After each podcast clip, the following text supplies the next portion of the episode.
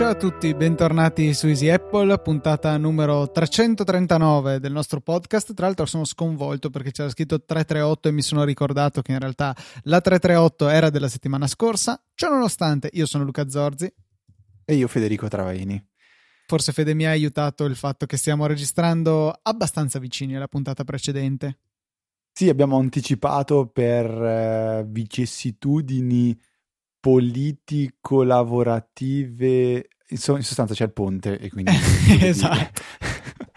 Niente, abbiamo deciso di anticipare un attimo e quindi ci troviamo a registrare di lunedì 4 dicembre. Quindi se ehm, è successo qualcosa di importante noi non lo sappiamo. Ce lo, ce lo siamo già persi e um, con cosa vogliamo partire Luca?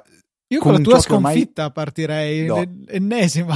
Ma non dire così per favore, lasciami almeno un po' di così sì, cioè, cancellate le mail perché ormai è diventato fondamentale parlare anche del sondaggio della settimana che sembra stia piacendo perché crescono i voti sempre di più, eh, i votanti, e quindi non, da noi non c'è un quorum, quindi anche se votiamo in tre non ci sono problemi, lo accettiamo. E pare che la maggior parte della gente cancelli le mail invece di archiviarle. Io vorrei fare un altro sondaggio per capire perché, eh, perché alla fine non, non ho cioè, nel senso, non penso che lo spazio sia con, così tanto contato quando si parla della mail personale e valga la pena archiviarle ordine, che Fede, ordine. Boh. Sì, ma nel senso il bello dell'internet è il fatto che comunque fisicamente non venga occupato spazio da questi file e il fatto di poterli comunque ricercare un domani. Cioè io, a me è capitato di cercare mail del primo anno dell'università, ma perché mi ricordavo di aver parlato con la persona X della, dell'argomento Y, boom, ho cercato, ci ho impiegato un minuto e mezzo, ho trovato la mail, mi ha fatto piacere ma perché sapevo di averla archiviata. Quindi, vabbè, però non stiamo a discutere più tanto di questo e lanciamo già il sondaggio per la prossima settimana, Luca. Che io non conosco. Non so se hai detto comunque la percentuale, 60-40. Hai ragione, sì, 60-40, 60%, persone, 60% cancella, 40% archivio. Mentre il sondaggio della prossima settimana riguarda il uh, metodo utilizzato da voi per proteggere le cover, eh, per proteggere i vostri iPhone. Parliamo di, di, smartphone, non parliamo di iPad perché sarebbe una cosa totalmente eh, diversa. Io in particolare uso proprio due metodologie completamente diverse. Quindi parliamo di eh, iPhone. Cosa utilizzate? Niente, una pellicola o una cover? Questa è la domanda che, um, che vi facciamo questa settimana. Quindi un, un sondaggio a tre eh, possibili risposte. Luca? Cover in pelle nera Apple dall'iPhone 6, quindi siamo ormai oltre i tre anni. Sono fedele a questo, a questo tipo di cover che è molto costosa, ma molto bella, molto piacevole al tatto, invecchia bene e quindi insomma, tutto sommato sono, conte- no, sono contento di pagarla così tanto, no, però sono soddisfatto dell'acquisto a distanza di tempo, malgrado appunto il costo abbastanza elevato. Io invece fino a poco tempo fa utilizzavo una pellicola, che è quella di D-Brand, eh, che io non smetterò mai di consigliare, ma già penso lo sapete tutti. Oggi invece sono passato ad una cover, eh, cover di Wooded, eh, di cui sono veramente, veramente molto soddisfatto. E ehm, ok, niente, quindi procedete pure ai, ai, voti. So che ci sono persone che aspettano soltanto questo, non, non gli interessa più ascoltare la puntata, vogliono solo guardare eh, il sondaggio, partecipare, vedere i risultati. Vi ricordo che potete ehm, comunque trovare anche tutti i sondaggi passati sul canale di Telegram perché eh, dall'inizio dei tempi utilizzato, abbiamo utilizzato l'hashtag sondaggio quindi entrando nel canale di eh, Easy Apple e cercando hashtag sondaggio troverete tutti i sondaggi passati e potrete andare a votare se ancora non l'avete fatto o andare a eh, recuperare quali sono stati i risultati. Poi un domani sicuramente ci sarà un posto più adeguato per andare a rivedere lo storico dei, dei sondaggi. Vede, potrebbe eh, esserti arrivata una cosa in consulta su Skype, perché sì. intanto che parlavi mi sono girato verso il mio Mac e ho osservato che sulla touch bar erano comparsi dei controlli di Skype, utilissimi devo dire. Uno è la faccina per aprire le emoji, che vabbè ci può stare, peraltro doppia perché c'è in due parti diverse dell'interfaccia. Poi c'è il pulsante che ho usato per, uh, in questo momento per mandarti il messaggio è per inviare un contatto tra i propri contatti di Skype alla persona con cui si sta parlando in questo momento. Tipo adesso hai il contatto di mio fratello, estremamente sì, utile. Mi è, mi è arrivato. E poi posso inviarti la mia posizione, cosa che farò in questo momento giusto per vedere se funziona Peraltro non posso completare l'operazione dalla touch bar perché non c'è un pulsante di invio, quindi mi tocca usare il mouse e poi posso allegarti un file. Tutte cose molto molto utili, devo dire. Mentre invece magari regolare il volume, mettersi in muto, cose di questo genere, mettere giù, che potrebbero essere un peletto più utili, hanno scelto di non implementarle. Vabbè, così, giusto. Io non so perché a te servono tutte queste inutilità, eh, tanto hai già tutto con un mouse. Sì, vero. Però, boh, in realtà la, la touch bar. Scherzo, io Luca, continuo... sto scherzando. No, no, evidentemente no, sono.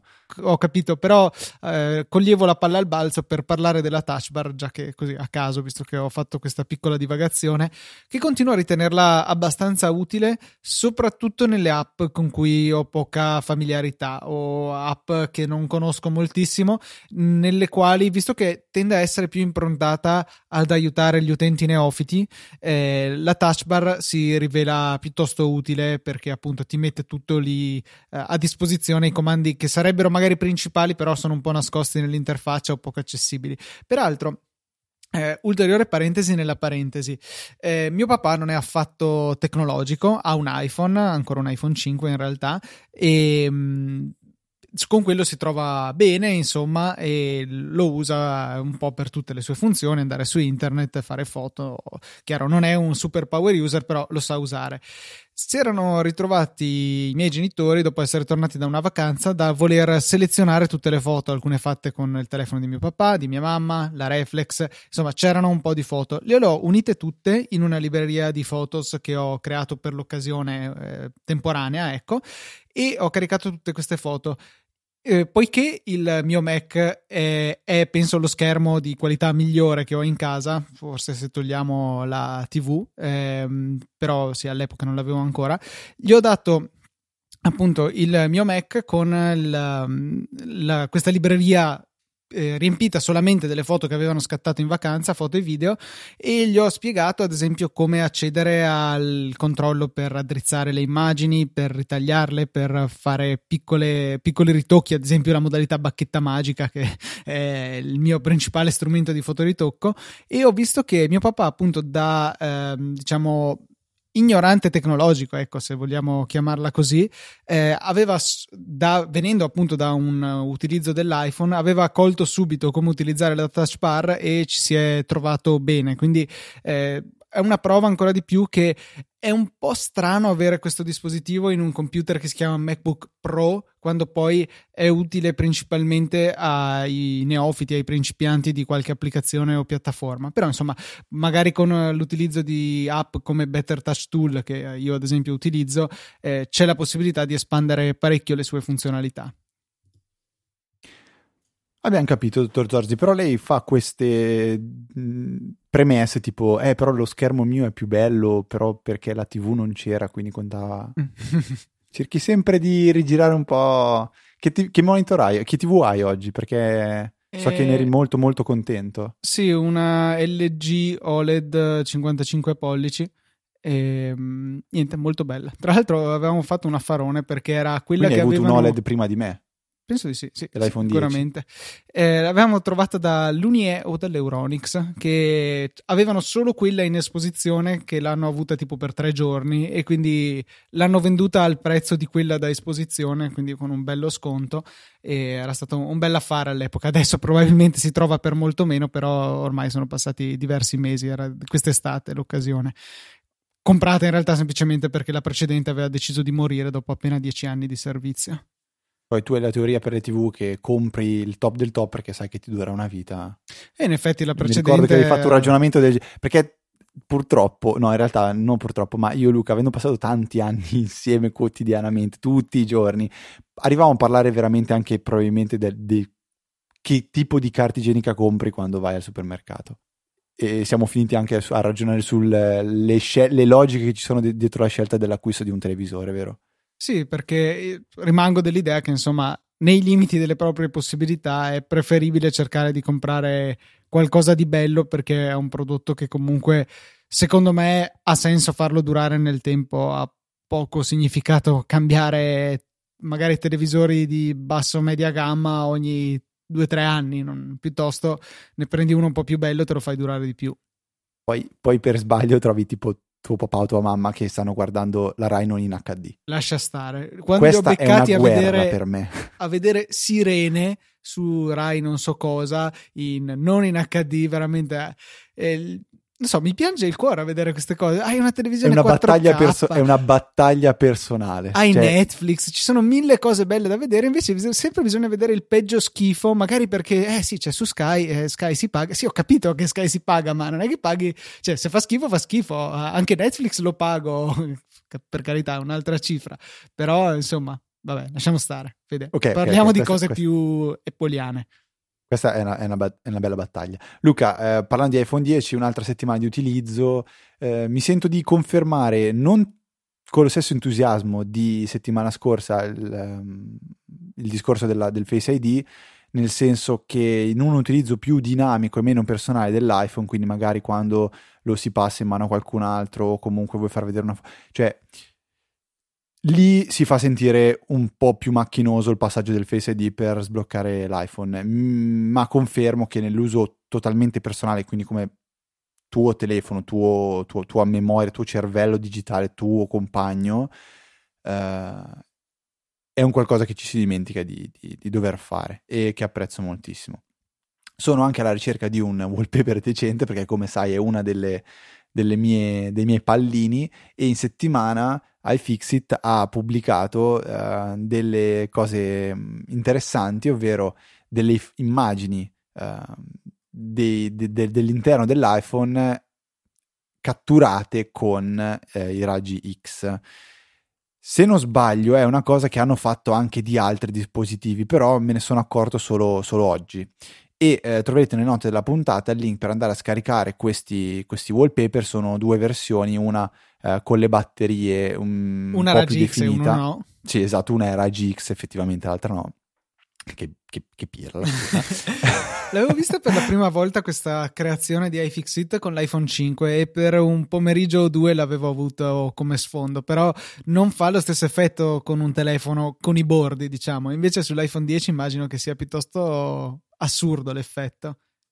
Ok, no, sono andato in, per, in palla perché ho visto troppe X, perché hai Fixit, iPhone X, eh, X-Ray, cioè, allora mi sono un po' incasinato. Comunque sì, trovate questi wallpaper che sono eh, particolari, fanno il, loro, fanno il loro effetto, già l'iPhone 10 di per sé fa, fa un, un, effetto ancora un po' particolare quando, quando le persone lo vedono.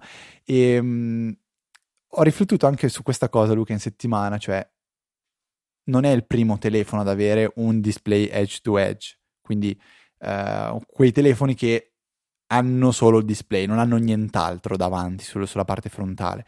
E questo mi ha fatto pensare, cavolo, quando vedo qualcuno che ha in mano un dispositivo edge to edge, faccio fatica a capire se è un iPhone o no. Ipotizziamo che stanno navigando una pagina, una pagina web, ho sempre un attimo in cui dico, è un iPhone 10? No, è un S7, no, oppure no, è un S8 L'S7 oh, sì, forse un S8 più che altro perché sì, l'S7 non è molto edge to edge. E mi sa l'S7 edge, no? Mm, Una stupidata? No, forse quello aveva gli bordi curvi, poi non ah, so solo se... i bordi curvi, hai ragione. Sì, quindi comunque un S8 o, o simili. E mi sono detto, ma che stupido, basta che guardo se ha il, il notch in testa, quindi quelle orecchiette ehm, e quella parte interna nera, il rettangolino nero.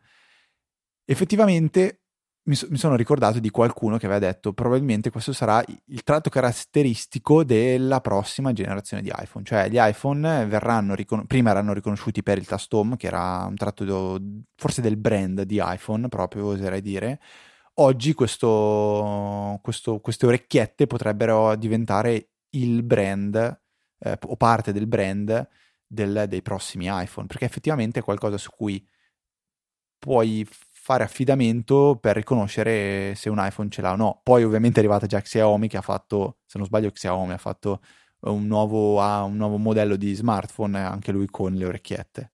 Non so se l'hai intravisto. Sì, sì, l'ho visto abbastanza Però vabbè, spudorato. la scopiazzata ci sarà sempre. E quindi niente, se, se, avete dei dubbi per capire se qualcuno è in mano un iPhone 10 o no, guardate la parte alta, non state a guardare se il display è edge to edge o se l'interfaccia è quella di iOS. Guardate il rettangolino nero. Invece, Fede, ho visto un video che potrebbe interessare anche a te se per caso te lo sei perso.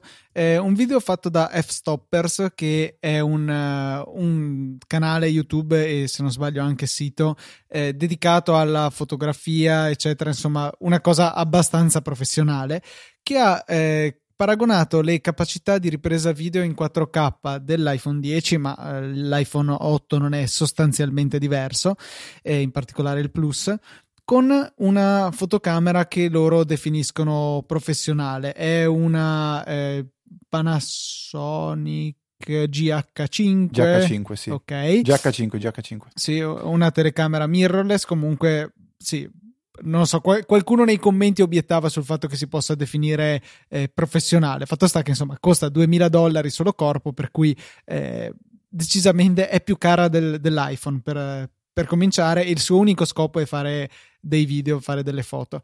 E i risultati devo dire che sono notevoli perché eh, diciamo che emerge la grande abilità di Apple nel gestire l'immagine, i chip che poi vanno a elaborare quanto viene catturato dal, eh, dal sensore riescono veramente a tirare fuori il meglio dall'immagine che viene eh, appunto catturata.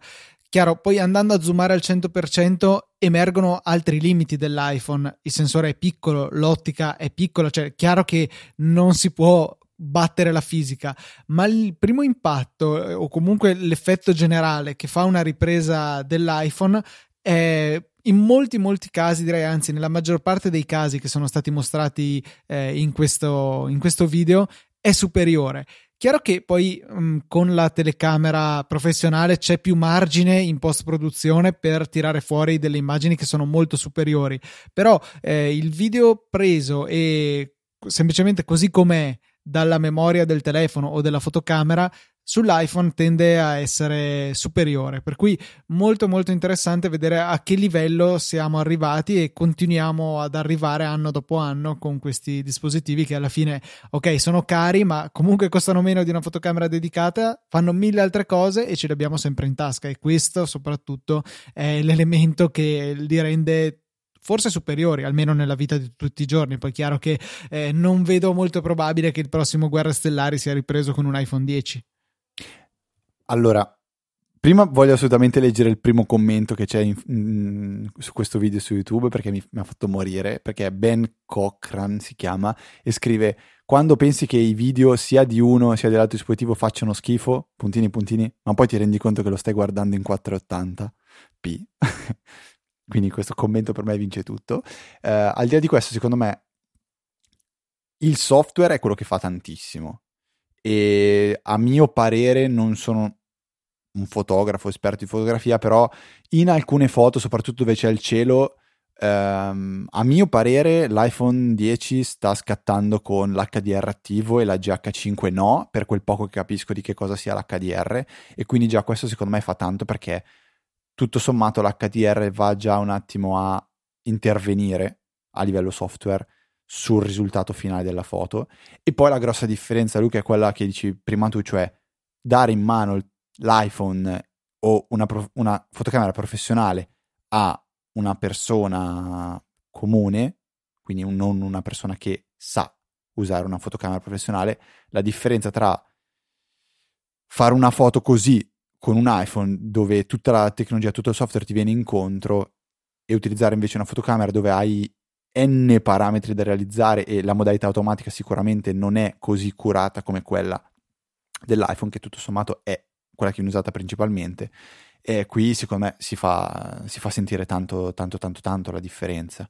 E, ehm, c'è la famosa frase, quella la miglior fotocamera è quella che ti porti sempre con te e che tutto sommato nel momento in cui ti serve scatti la foto e il risultato è.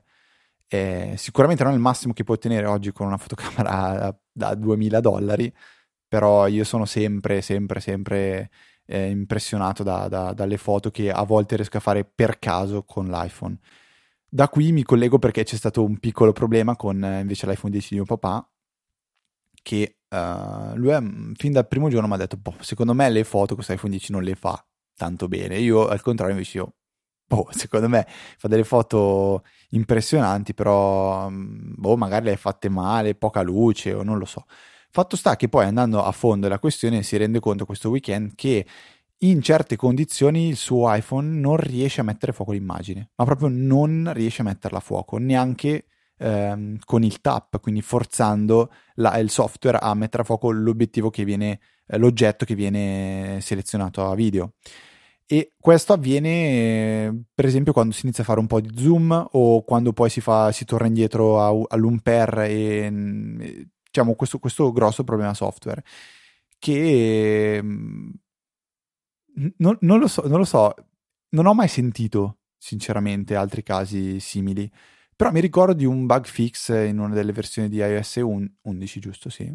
Eh, che diceva, diciamo, um, che veniva corretto un problema di, di, che poteva non far risultare a fuoco alcune foto che venivano scattate.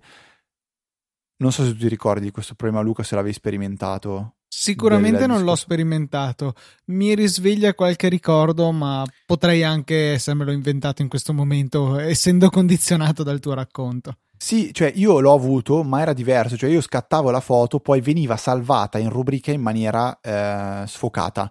Bastava andare in modalità edit e selezionare, sai, quando la foto è live, avveniva solo con le foto live e praticamente bastava riselezionare l'istante della, della foto live da, da, da, immortalare e si poteva riselezionare anche lo stesso, salvare la, e la foto magicamente andava a fuoco. Però questo, questo problema eh, è abbastanza particolare, adesso si tratta di prendere un appuntamento con un Genius e provare a capire se è un problema hardware o software. Eh, speriamo la seconda. Boh, anche, cioè in realtà chi se ne frega se te lo sostituiscono subito poco male, sempre una rottura di balle doversi, dover andare apposta all'Apple Store, però se insomma ti possono risolvere il problema in maniera definitiva, se c'è anche solo il dubbio che possa essere hardware il problema. Il terrore di mio papà di dover eh, reinstallare tutto da capo. Scusa, un be- detto, boh, se... backup sui cloud e rimetti... Se il problema è, soft- è software. Ah, ah, sì. Eh, se il problema è software il backup se lo porta dietro, basta, cioè mi toccherà No, no, no, non voglio neanche pensare a questa possibile ipotesi. Andiamo avanti okay. invece, Fede. Sì. Facciamo dei grafici Gantt? No, Qual- allora. Qualcuno sì. si addormenterà, mi sa. No, no, no. Allora, in maniera molto semplice volevo proporre o condividere con voi uh, un, uno strumento molto valido ed economico allo stesso tempo che ho utilizzato nelle ultime settimane. È un, um, un software che permette di realizzare grafici di Gantt. Quindi grafico di Gantt, detto in parole povere, permette di monitorare quali sono i, uh, le fasi o le operazioni che bisogna eseguire per portare a termine un progetto e queste possono essere tracciate in maniera eh, grafica con delle scadenze e con um, uno stato di avanzamento che si può monitorare diciamo giorno per giorno e minuto per minuto quasi esagerando. Il problema è che software di questo tipo richiedono prezzi d'acquisto non proprio trascurabili, cioè quello che viene utilizzato principalmente da, che, che, è di Microsoft, si chiama Microsoft Project, è un software da circa 800-900 euro all'anno. Quindi dovendo fare una cosa molto più eh, diciamo da utente sfigato, mi sono messo a cercare e ho trovato una soluzione, secondo me, che è un ottimo compromesso. Si chiama Gantt XL eh, e consiste in un foglio Excel che si può acquistare alla modica cifra di circa 30 dollari, 25-26 euro.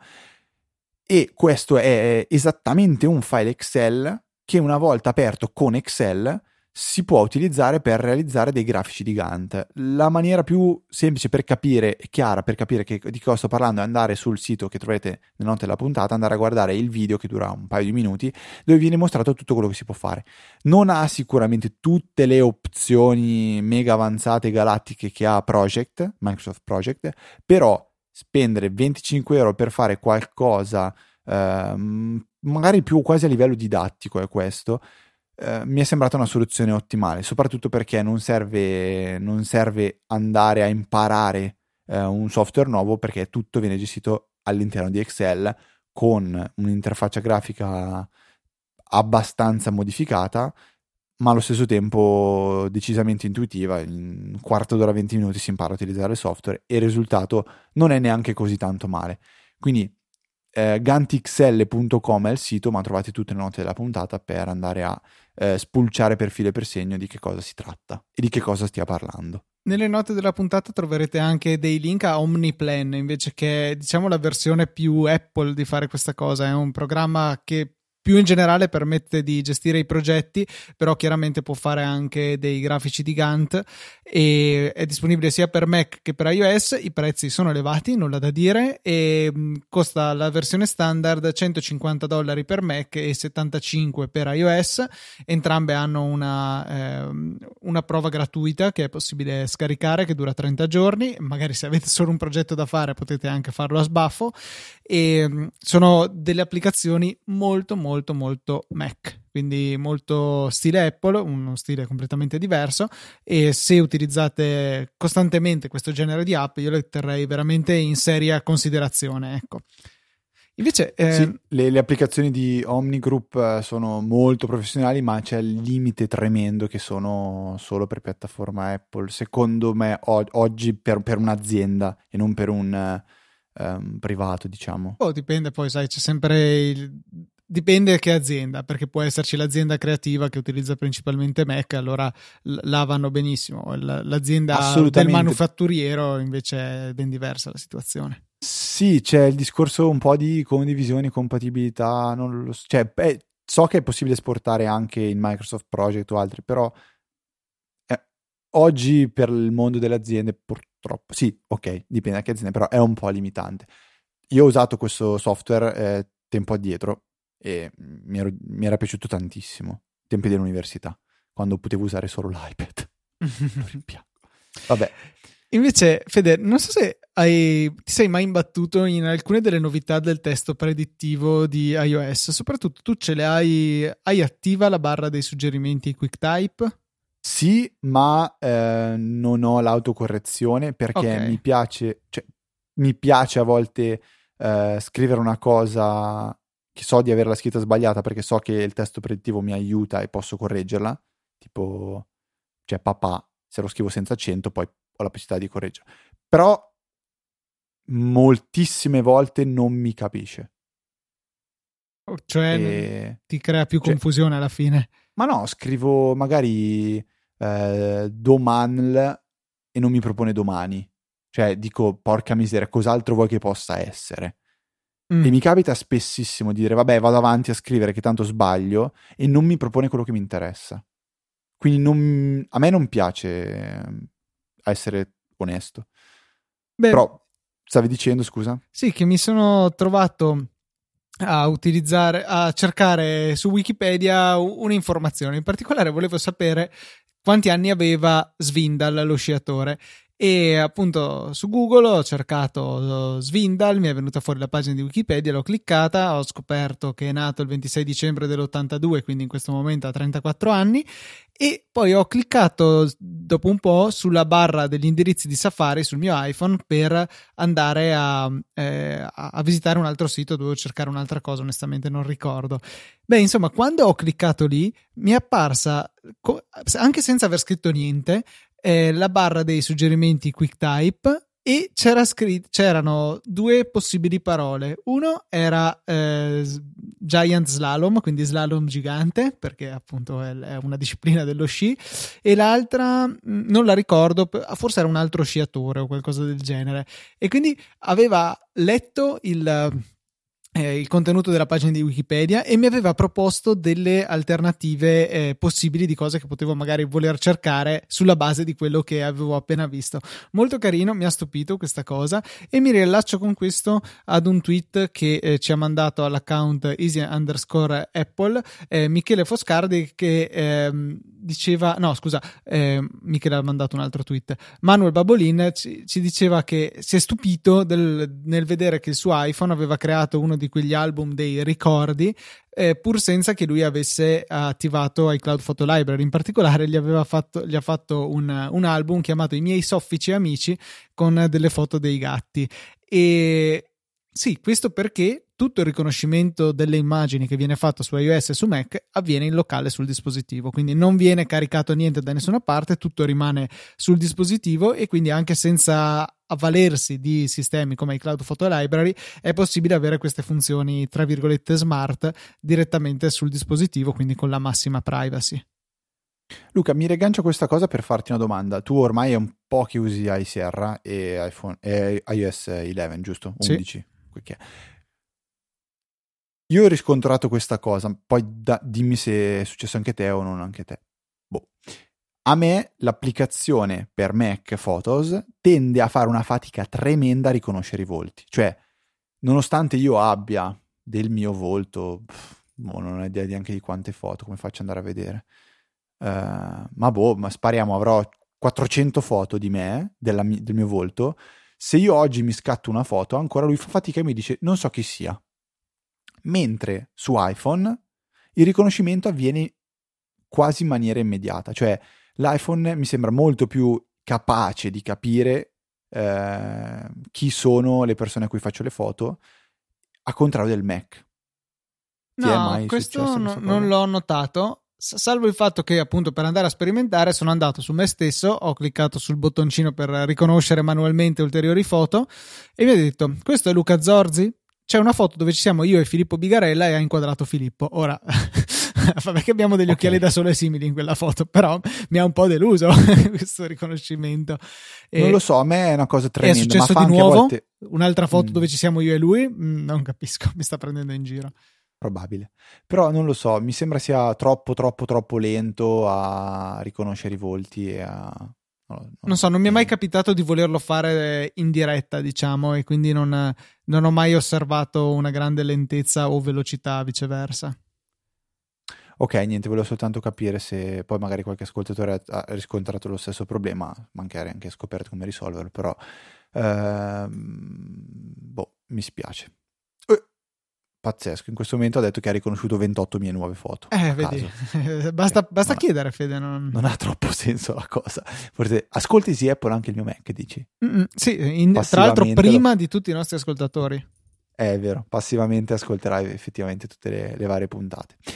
Eh, Luca, mm, su Twitter eh, mi è stato chiesto di ehm, consigliare qualche cover per iPhone 10. Allora, eh, in particolare me l'ha chiesto Xaviro, eh, gli ho risposto in privato, però ho deciso di estendere le domande anche un po' a vari amici che so eh, che utilizzano ormai un iPhone 10 da, da, qualche settimana e allora ho raccolto quali sono le cover principali, le, le cover più amate e eh, ne sono emerse due che io personalmente non conoscevo assolutamente. La prima si chiama eh, Rhino Shield eh, o Rhino, penso Rhino. Rhino, sì. Uh, Rhino Shield, che è una cover modulare composta da un bumper e da un um, retro trasparente, per, uh, non per forza trasparente, però un retro diciamo di, di, di, vetro barra plastica. Non riesco esattamente a capire, lo chiamano frame e non c'è scritto esattamente. Frame è la cornice. Backplate. Sì, uh, aspetta. Ah, ok, giusto, che scorre qua. Backplate backplate lo chiamano, e non riesco a capire esattamente di che materiale è. Sembra plastica. Vabbè, comunque è una cover modulare dove si può comporre il bumper eh, di, um, del colore che si vuole insieme a questo backplate con potenzialmente um, una, una protezione per lo schermo anteriore e questa cosa che non voglio sperimentare, ma delle lenti qui eh, c'è per esempio il fisheye, poi c'è la macro o il macro, l'obiettivo macro, la lente macro, non lo so.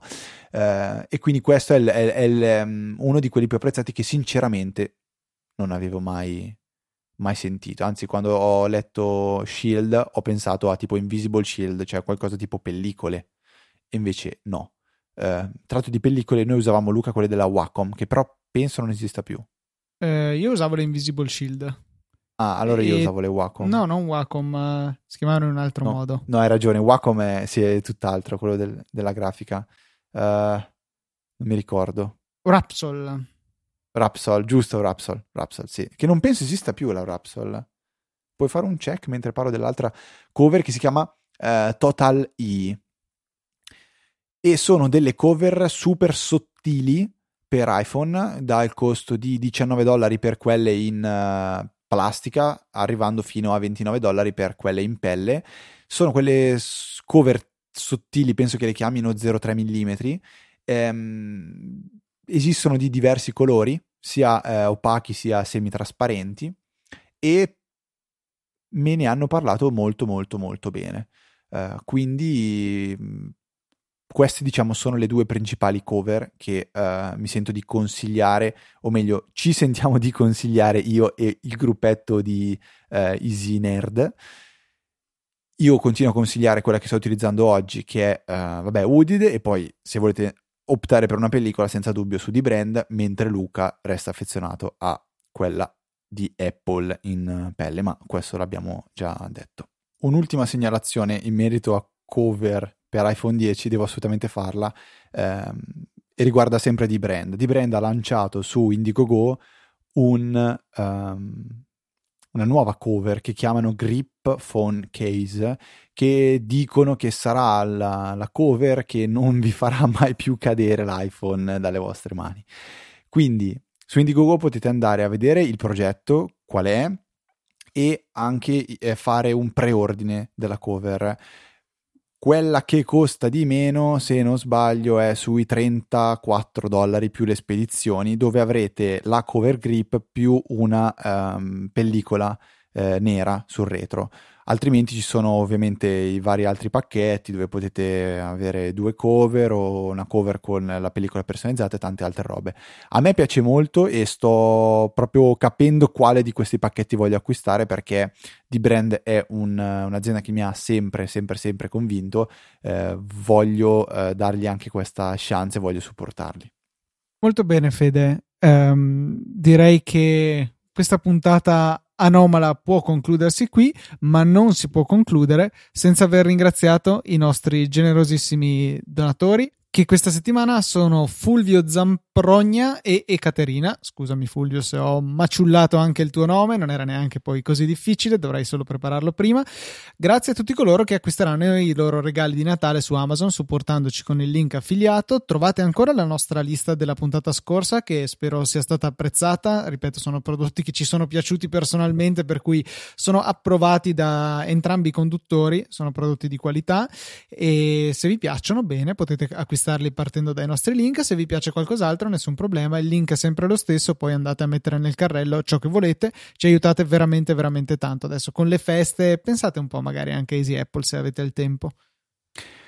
Invece finalmente possiamo annunciarvi che dopo 339, in realtà 340 puntate, la mail di Easy Apple è sempre la stessa. info-easyapple.org è dove dovete scrivere per eh, segnalarci qualsiasi cosa telegram.me slash easyapple è il canale su cui pubblichiamo tutti i sondaggi e qualche segnalazione ogni tanto che per noi vale la pena di condividere con voi. Account di Twitter ufficiale è easy underscore apple, quello mio e di Luca sono ftrava e lucatnt. Trovate tutto comunque nelle note della puntata e visitando il sito easypodcast.it eh, entrando nella sezione di Easy Apple oppure di- direttamente easyapple.com www.ecoscienza.org. Fede, trucchettino che magari non, non ribadiamo spesso, eh, sul sito c'è una pratica funzione di ricerca che cerca all'interno di tutte le show notes, che insomma da penso ormai almeno un centinaio di puntate a questa parte, cerchiamo di tenere il più ricche possibili, così insomma potete ritrovare facilmente le puntate in cui abbiamo parlato di qualche argomento in particolare. Sì, è una bomba fatta dal creatore Luca Bomber. E mm, per questa 300... Boh, questa è uscita così, in allegria. Per questa 339esima puntata direi che è tutto. Un saluto da Federico. Un saluto da Luca. E noi ci sentiamo con un bel sorriso la settimana prossima con una nuova puntata di Easy Apple.